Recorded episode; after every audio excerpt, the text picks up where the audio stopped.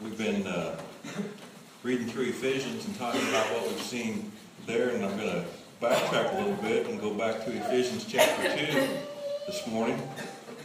Um, so you know, this, of course, is Easter, Resurrection Sunday, the day that we uh, celebrate and remember the sacrifice that Christ made. How he died on the cross, how he was buried, how he rose again. Um, and that's a great story. And I think some people think it's kind of like the Easter Bunny type of a story. Doesn't it sound that good? That the Easter Bunny comes and gives us candy and Jesus comes and gives us life? You know? And so today I kind of just want to make you uh, consider for a moment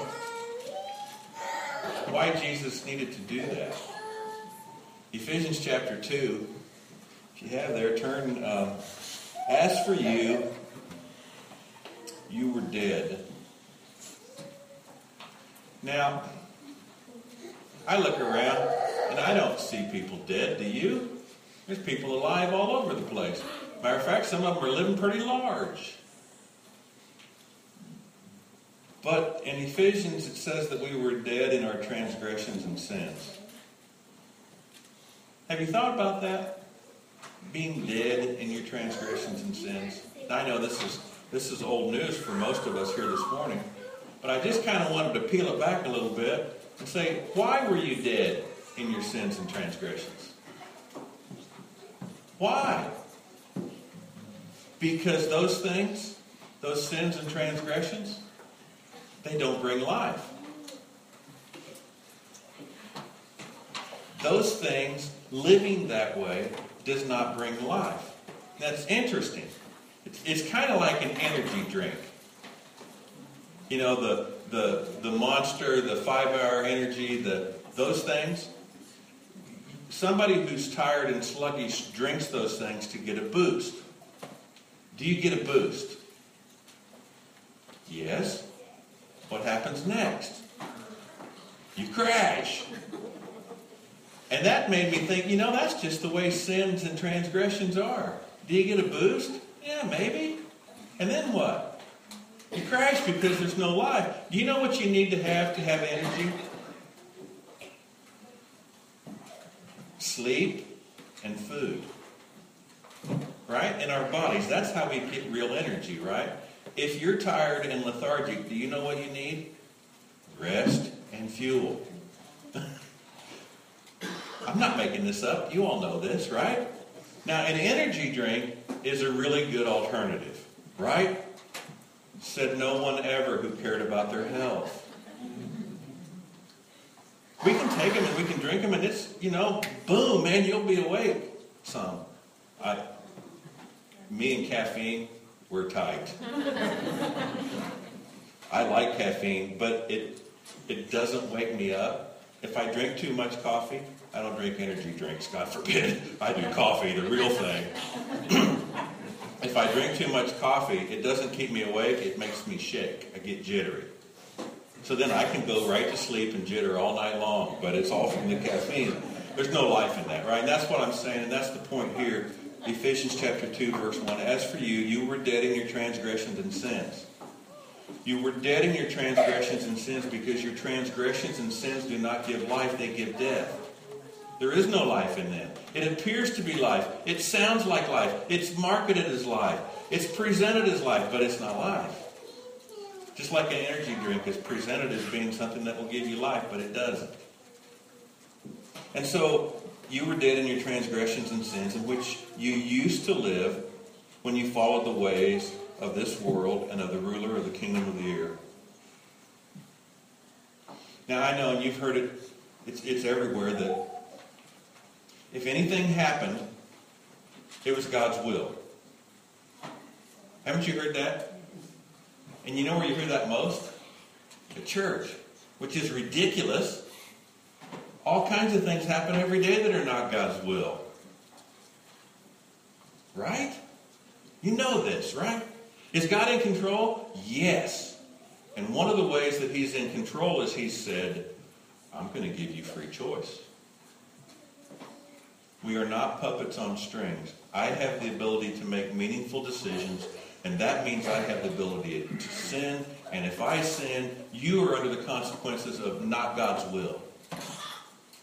So, why do we sin? Why is there transgressions and sins? Because we used to live when we followed the ways of this world and of the ruler of the kingdom of the air. So there is something in this world and in the ruler of the kingdom of the air that is contrary to what God wants. Everything that happens to you is not God's will. That cute little two-year-old that got cancer and died, not God's will. What kind of God do you think he would be to kill a two-year-old with cancer? That's ridiculous, right? We know this. And it also has effect on us and on me. Because back then, we used to live, right? Used to live according to the ways of this world and of the ruler of the kingdom of the air. The Spirit who is now at work in those who are disobedient. Now, if there is any situation where there's a puppet on a string and things are being controlled, it's not God and his people. It's the other side. Those who follow the ways of this world and the ruler of the kingdom of air, they have a spirit who is at work in them, making them be disobedient. Have you ever seen somebody that's manipulated? And they do silly things because someone manipulated them to do it. I used to have a friend called Big Jim, and, and we used to pick up hay together. And you could manipulate Big Jim really easy to say, oh, there's no way you could throw that bale that high. And he would die trying the rest of the field to throw the bale that high. Okay, we manipulated him to get him to do something that he, he wouldn't have done, right? Now, when you see someone like that, someone in that position, don't you have some empathy? Some sympathy for them? They're being used. They're being lied to. They're being deceived. So I know it's nice to sit up here on my ivory tower and to look down on everybody else who is dead in their transgressions and sins because they're following the ways of the world and the ruler of the kingdom of there and the Spirit is at work in them. And it's, it's nice and fun for me to look down on someone else, right? But the truth is, there's no way I can do that. Can't look down on somebody who's being used, who's being manipulated, who's been lied to. A lot of these things you've heard before, but you know the trouble with being deceived?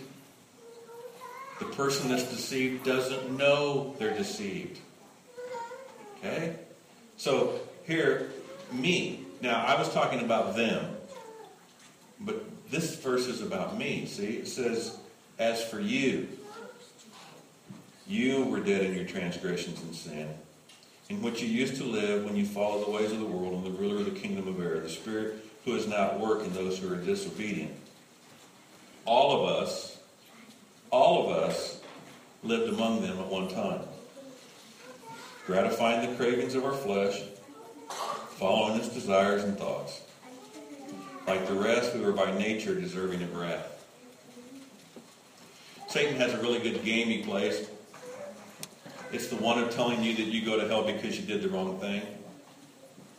And if you go to hell because you did the wrong thing, then he can convince you that if you would do the right thing, you'd go to heaven. Cool, huh? So I did the wrong thing, so now I'm going to do the right thing. Maybe I need to do the right thing twice to make up for the wrong thing I did. But, but I can kind of balance this thing out because I did wrong and now I'll do right, and it's all going to work out. Except that's not what the Bible teaches. You don't go to hell because of what you did.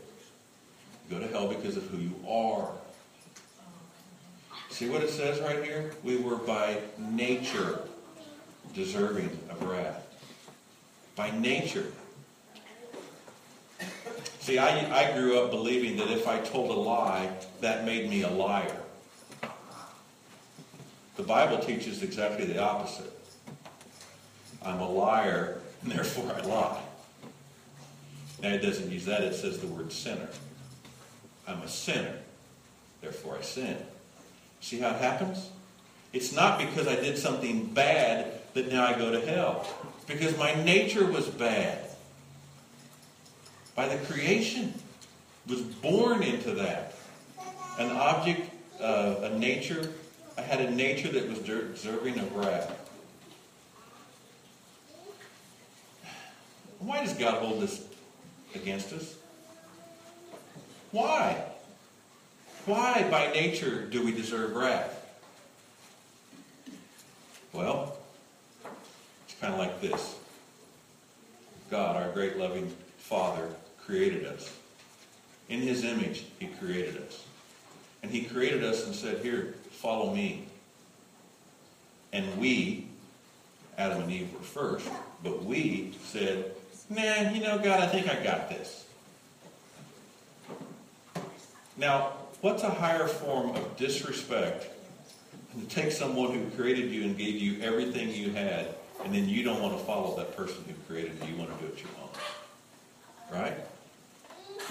So, two year olds are cute.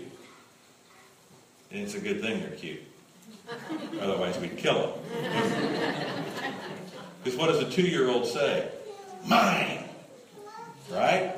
And you can see the horns, the tail, it's all in there, right? And a two year old.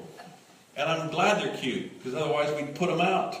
Be done with them, because we don't anybody else treat us like that, right? Except little babies get to. Then they grow up and they dress it up and make it look nice. They turn into somebody like me who's pretty and handsome and, and, and convincing you to do what I want and to give me something instead of saying mine and taking it from me. But inside, nothing changed, did it? Mine. This is mine and I'm going to get me some. Right? Isn't that the nature that deserves wrath? Because I hang on to things and claim them for my own? And it's got to be my way or the highway? Do it the way I want it done? There's all kinds of sayings like this, right? Mama ain't happy. Nobody's happy. Because mama's got to have her way. Daddy ain't happy. Nobody's happy either. Right? If you ain't happy, everybody around you is scurrying and trying to do what they can to get that fixed. Because they don't want to be around you when you're not happy. Why? Because you got to have it your own way. We were by nature deserving of wrath. Our flesh wanted something, and we took it. Just like the two-year-old. The two-year-old just doesn't hide it. Right? The two-year-old doesn't make any excuses for it. The two-year-old just grabs it and says, it's mine. Cravings of the flesh, falling in its desires and thoughts. And here's my favorite word in the Bible in Ephesians chapter 2, verse 4. But. I love that word. Because everything in verse 1 through 3 says that I'm dead in my transgressions, which I used to live, and I satisfied my own way, and I did things that I should have done that were against God's way and His will. And just like everybody else, I was deserving of wrath. But because of His great love for us, God, who is rich in mercy, but because of His great love for us, Those of you who are parents, you know what it's like to love your kids. Even that screaming two-year-old, right? You love that one too. And, and, you say, it'll be okay, and they'll get through that. We're in this together. And, and then God, because of his great love. See why Satan wants to convince everyone that everything's God's will? Because if everything that happens to you is God's will, God is a pretty big jerk. Right? And if Satan can convince you that God is a jerk, game on for him. But because of his great love for us, God, who is rich in mercy. Now, we just read in verse 3 that, like the rest, we were by nature deserving of wrath. Do you ever want what you have coming to you? Not if you know enough.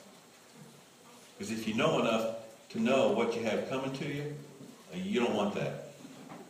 I'll take something else. We call it grace.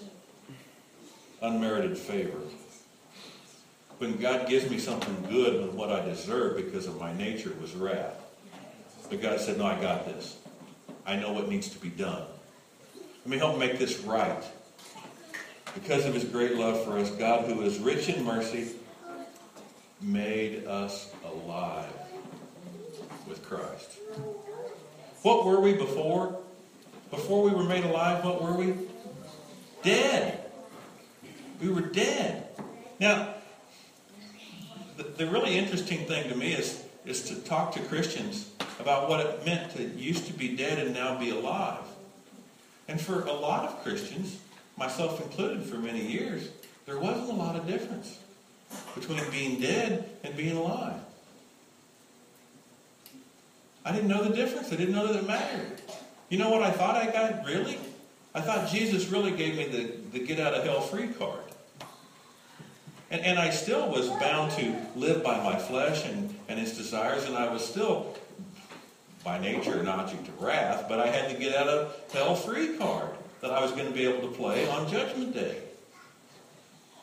I would stand before God, and He would say, Well, you've done this, and you've done this, and you've done this, and this. we know where you're going. And then at the last moment, I would pull my card out and say, No, see, I'm Jesus's, and I get a pass. Satan is so good at telling us lies. I have been made alive with Christ. I am no longer dead in my sins. That was then, this is now. The good news about Jesus is you have been made alive. Now, just because you don't know what that means or maybe haven't experienced doesn't mean it's not real and true. And what I want to do is try to say, hey, come check this out.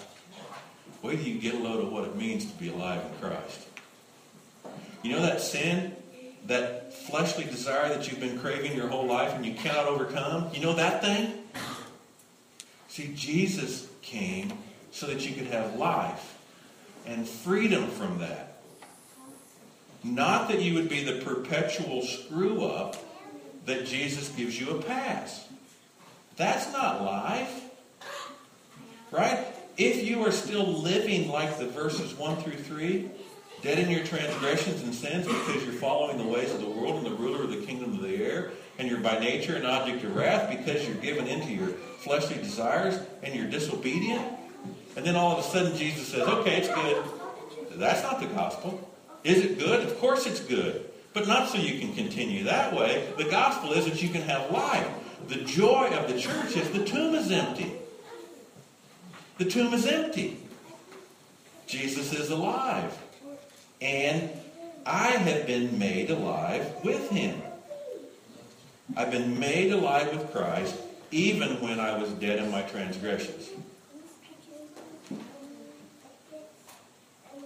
Now, many people, and again, I keep bringing Satan up because we have to know the tactics of the enemy to overcome them.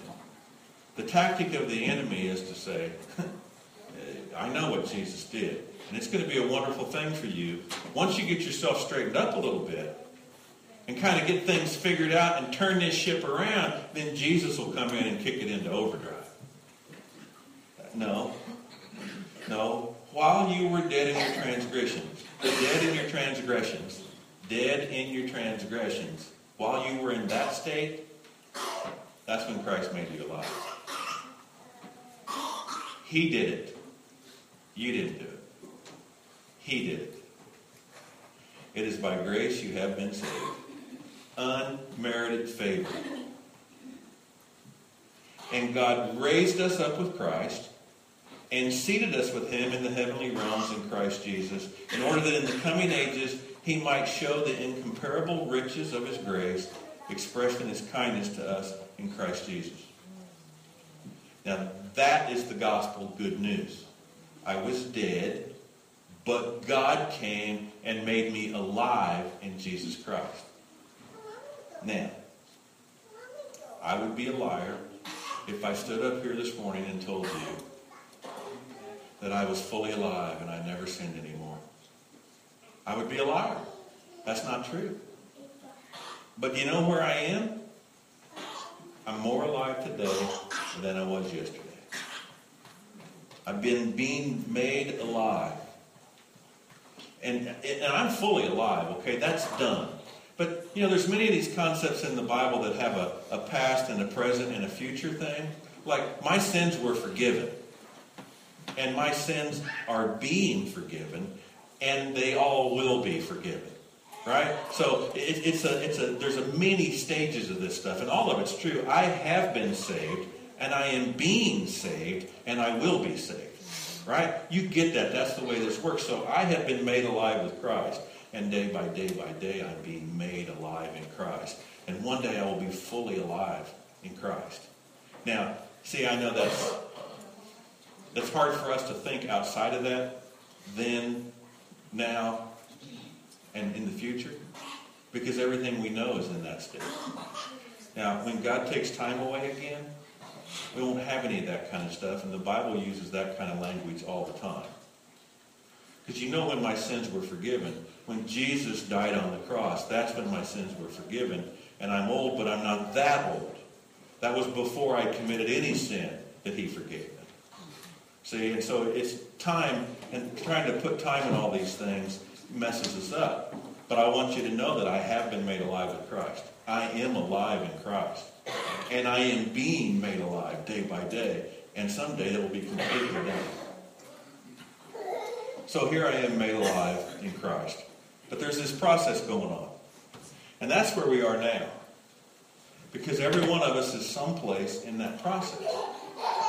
Right? So either you are still dead in your transgressions and sins, or you have been made alive with God in Christ. It's the only two states you can be in. Either dead in your sins or made alive with Christ. Now, my assumption is the vast, vast majority of you here this morning have been made alive with Christ. That's why you're here, to celebrate his resurrection. That's a wonderful thing. But if you're here this morning and you have not been made alive with Christ, what are you waiting for? Come on. Let me show you what it's like to follow Jesus. You're not alone in this. And that's the point of all of this. You're not alone in this. We're here together this morning. See, because here's the facts. God created me in his image. And, and I was born to a pair of wonderful parents into a wonderful world with a wonderful life. And I screwed my life up. I made choices that hurt me and hurt those around me. I told God I didn't need him. I could do it on my own. And so did you. Right? Isn't that what you did too? We made a mess of things. And I would like to say that I made a mess of things back in 1970 something. And I can say that, but I can also say I did it in 80 something, and in 90 something, and in aught something, and now I'm the teen something, I can say I did that. I've made a mess of things. And I have the ability to do that again this afternoon or tomorrow. Don't you? I don't want to. I don't want to gratify the sinful natures of my flesh. I don't want to live according to the ways of the world. But I do at times. And Satan, our enemy, loves to come at that moment and say, See, told you. Told you. You can't do this. You're disqualified. And what I want you to know this morning is you're not disqualified. No matter what you did this morning, or yesterday, or the day before, no matter how bad you think that thing you just did was, God demonstrates his love for us in this, that while we were yet sinners, Christ died for us. Now, point, and I heard a, a preacher in Colorado used these words, and I'm stealing them from him. Me too. Me too. That's the kind of church we need to be, right? Me too. When somebody comes to you and says, you know, I've been trying to follow Jesus, and I blew it. I just blew it completely. I, I knew it was wrong going in, and I, I don't know why. I just couldn't help myself, and I did it. And you know what your answer needs to be to that person? Me too. Me too. I did that too. Come on. We can do it together. I know exactly what you're going through. Now, I don't know exactly what you're going through. Right? I, there's lots of things that you've experienced that I have not. So I don't want to mean to say that I just, I understand. Because I don't always understand. But you would be surprised at how much I do understand. You know?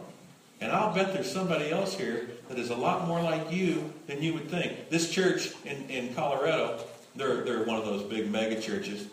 And so they, uh, they did a little survey. They gave everybody a piece of paper. And they asked questions like, have you ever been sexually molested? Have you ever sexually molested someone else? Have you, have you ever had drug addiction or alcohol addiction? Have you cheated on your spouse? Have you abused your child? They went through this long list of just these really terrible things, right? And you know what they found? So then they collected all those cards up and they passed them back out. So now everybody had a card that wasn't their own, but they had a card. And then he asked the questions and said, if your card says yes, stand up. You would not believe who stood up, how many stood up, because of those things that happened then. And do you think we're different than that?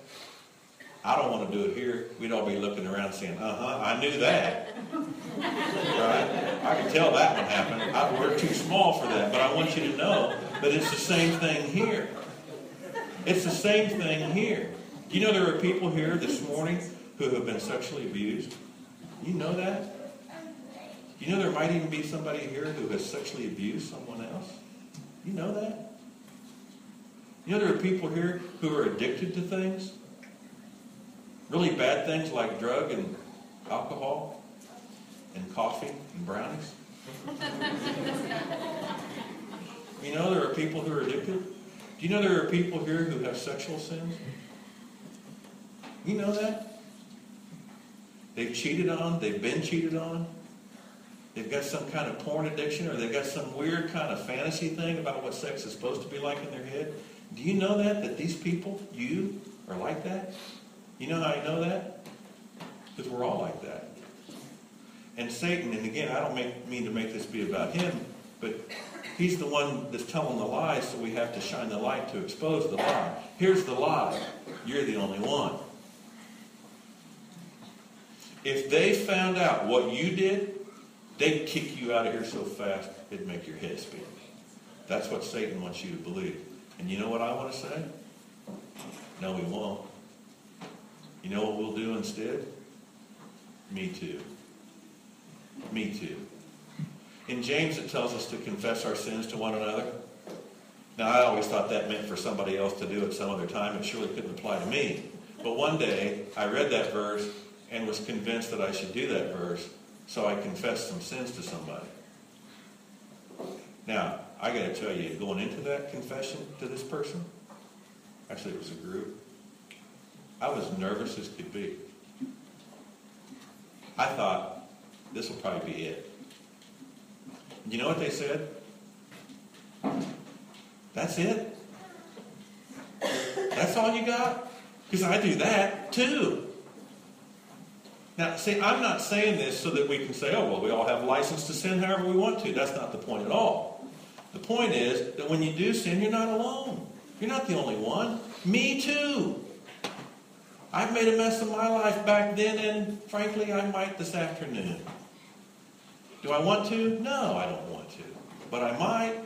And when I do, I'm going to need to come and talk to somebody about it and get some help from a brother or a sister. And what I need to hear is, we got you. We got you. So I understand exactly what it's like to, to know that I have a loving Heavenly Father, but to turn my back on that and do my own thing. That I know full well what it's like. So I can help. And, and so can everybody else in the room. Me too. And in the meantime, we got you. Now, see, I have a dog, and he's a wonderful dog to me. Uh, but to the rest of the world, he's kind of a chucklehead. and he got out the other day and ran off, and I don't know what he did or what kind of, of uh, turmoil he created, But wherever he was at, whatever turmoil he was creating, whoever was there did not appreciate it, and they shot him. Yeah, so now his leg is broken, and, and it's just flopping around. Well, did he deserve it? I'm sure he deserved it. I'm sure. He's a blue heeler. If something will run in front of him, he will chase it.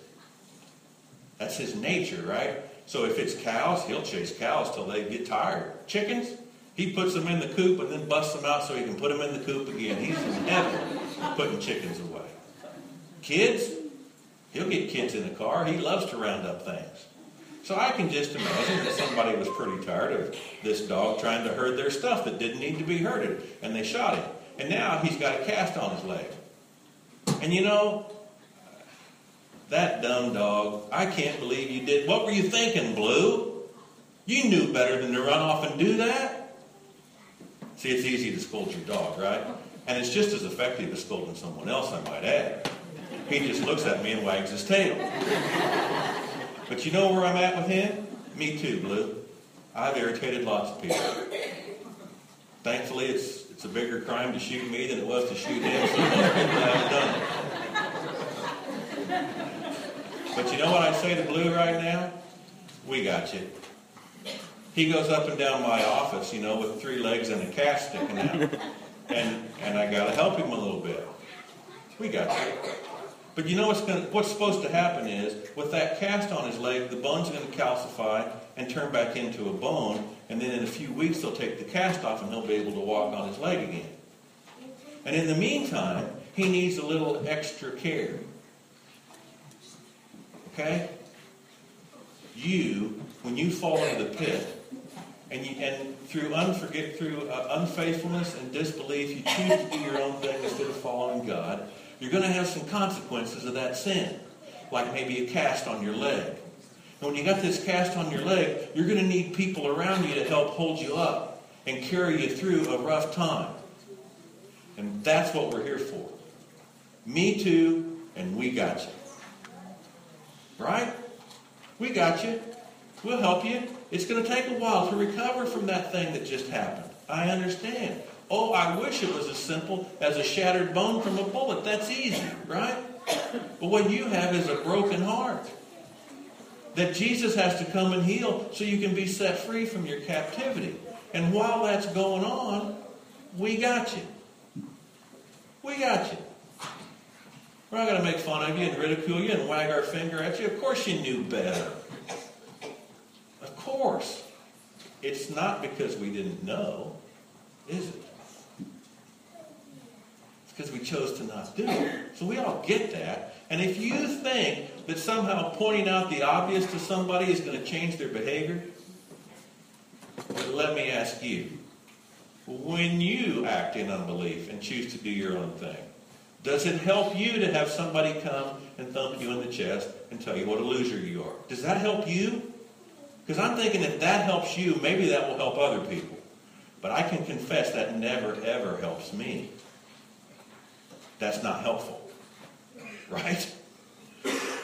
Hey, loser, straighten up and follow God. Oh, duh, that's what the problem is. I'm glad you told me. I didn't know that. Doesn't help. Here's what does help. We got you. Come on. Be all right. We'll get through this. Jesus will come. He'll do the restoration, the redemption that needs to be done. He'll do that, and we'll help. I'll help hold you up until you get on both feet again. Right? Isn't that why we're here this morning? Isn't that why we are a body of believers? Because me too, and we got you. Me too, and we got you. You see, if this was all done because of something I did, then I could look down my nose at you and say, well, I did it. Surely you could do it. But in verse 8 of chapter 2, it says, for it is by grace you have been saved. It is by grace you have been saved. Through faith. And this is not from yourselves, this is the gift of God. Not by works, so that no one can boast. For we are God's handiwork, created in Christ Jesus to do good works, which God prepared in advance for us to do. if I could somehow say that I pulled myself up by my own bootstraps and somehow found acceptance to God because of my efforts, then I could look at you and say, you need to do the same thing. You need to buck up. But when I know that the reason I've been saved is because of grace, through faith, oh, well, there, it's my faith that did it. But do you see what it says? That the faith isn't even from me? The faith was a gift of God? Even that was from God? And it's not by works. I'm not saved by grace. I mean saved by works. And I don't maintain holiness by works either. It's by grace. I'm God's handiwork. God does some pretty incredible handiwork. See, it's really hard to say about myself, but it's real easy to say about you when I look at you. Nicely done, God. That's some good work you did right there. See, that's what this is saying. I am God's handiwork. You are God's handiwork. God is a master craftsman. And he made you, created in Christ Jesus, to do good works. See, we're here now, fully alive in Christ, to do good things. Not so that we can be saved from our good works. We do good works because the world needs it. Because how do you overcome evil? With good.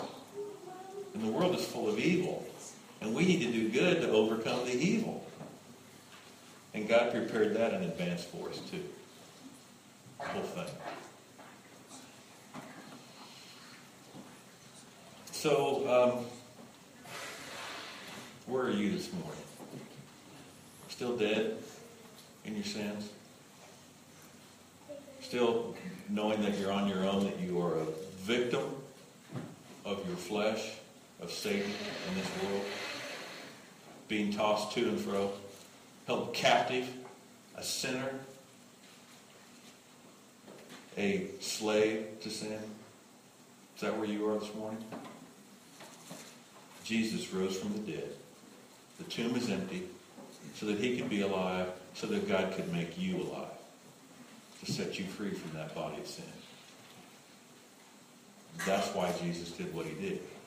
And if you are still there, captive to sin, Jesus is the key to set you free, to make you alive. But, but maybe you are alive in Christ and are just wallowing right in the same pit that he saved you from. He loves you. There's a way out of that. He wants to make you fully alive. And he wants to, us to help you do that. And so, believe me, I get in the pit myself many days. Me too. And let me help you out of the pit. Now, have you ever tried to pull somebody out of the pit? You know what you kind of have to be to be able to pull somebody out of the pit? You kind of got to be out of the pit. Right? so, you who are not in the pit, can you help a brother out? Give him a hand to pull him up out of the pit? We got you. Come on, it's okay. We got you. We're in this together. Jesus is here for us all. Wherever you're at in that story, Jesus is there to lead you, to be with you. So, we take this time and we start preparing our hearts for communion, remembering the sacrifice that Jesus made. We know that it's his broken body and shed blood that was the work that was required to make me be alive, to make you. If you've not experienced that life, it's there for you. And Jesus is the invitation saying, come and see. Come on, let me show you what it's like to have life. I'll show you. And that's our invitation too. Come along, we'll show you. Follow me like I follow Christ. I'll show you how. I got you. Um, Father, we come before you. First, we thank you for this great gift of Jesus and what it means to us. We, we've been trying to find the boundaries and the borders of what it means to know the depth and height and width and length of Christ's love. And what we've discovered, God, we can't find the edges. It's overall. We're overwhelmed by that love, and we come to you now this morning. Uh, Jesus, we need you. I need you, Jesus. I need to come to you and remain in you, follow you. So I thank you for your great love and mercy, the grace that you have shown me that I'm forgiven, that I've been set free. And I would ask, I'd throw open the door to my heart and invite you in, Jesus, that you would come and heal my broken heart and set me free. I don't always know what that looks like and where that's going, but what I know is I can trust you. So I do trust you and I give myself to you to follow you. Glorify yourself through me, through us. And Jesus, give us your heart for people that we would love as you love. That we would offer a, hand, a handshake, a firm grip to someone who is struggling. To let them know that they are not alone. And that you understand full well. And we understand in part. We got it. We need to help hold each other up as we navigate this dangerous world that we live in. Uh, Holy Spirit, fill us. Reveal your mysteries to us and let us know the path that we should follow. Uh, we love you, God. We thank you for the blessings you give us, for the life you've shown us, And that you've made us fully alive. May we live in that to your glory. We pray this in Jesus' name. Amen.